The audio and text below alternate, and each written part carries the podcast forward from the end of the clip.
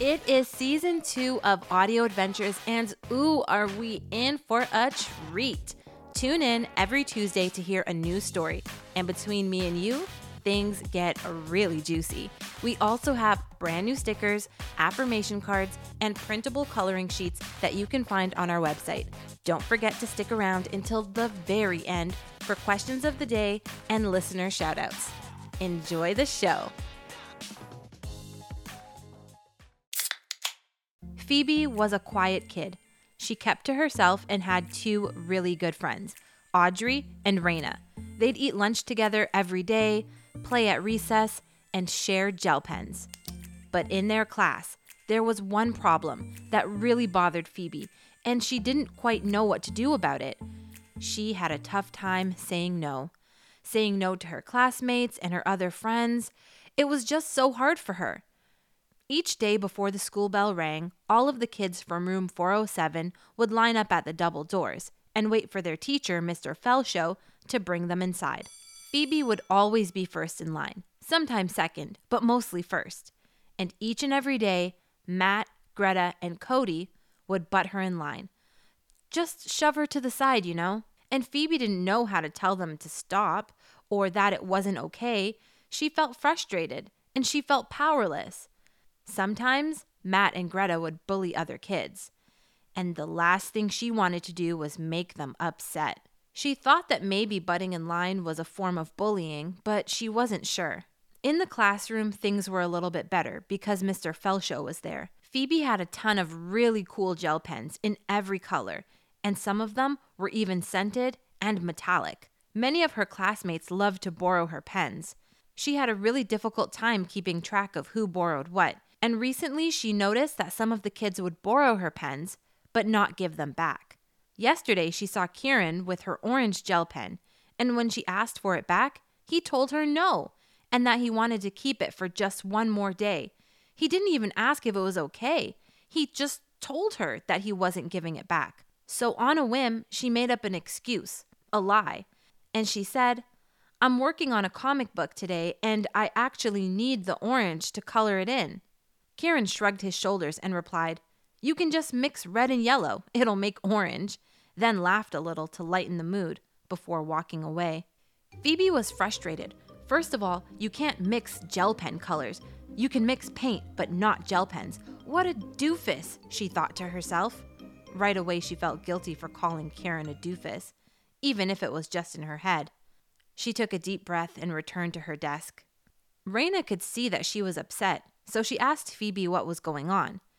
Phoebe told Rayna about everything. She felt like nobody listened to her, respected her, or considered her feelings. Even when she spoke up for herself and asked back for her gel pen twice, Kieran still said no.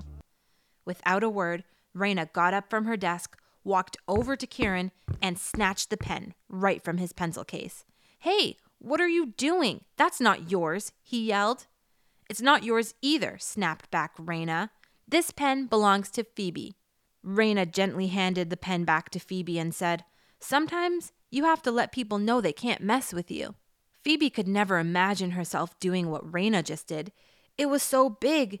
It was so brave. It was so bold. It was totally not Phoebe. But she appreciated her friend sticking up for her. It meant a lot. Lunchtime rolled around, and Phoebe had the works. Her dad packed a lunch full of mini pizzas, puffy ranch flavored Cheetos, and a can of pop. Phoebe was really looking forward to the ranch Cheetos. They were special from the UK. Her cousins brought them over as a gift during the Christmas holidays. The moment she took the bag of Cheetos out of her backpack, everybody oohed and awed. They had never seen this flavor of Cheetos either. Even kids who weren't in her class gathered around asking to try one. Phoebe didn't want to be mean or say no, so she let each kid take a Cheeto. And before she knew it, there were no Cheetos left for her. She looked into the empty chip bag in disbelief. She was now alone at the lunch table. Everyone just took a Cheeto and left. Rayna sat down next to her. Wow, you finished all the Cheetos already? Phoebe responded no, then shared what had happened that the other kids wanted to try some. They even lined up. They each took a Cheeto, and some of them even took two. and by the end, there was none left for her. This was the incident that would push her to finally begin standing up for herself. She was fed up. So the next morning, in line, when Matt, Greta, and Cody asked to butt her, Phoebe politely said, Sorry, I got here first. The kids were surprised. Greta said, Aw, come on, please. Then Phoebe replied, It's not fair to me or the rest of the class if you keep butting in line.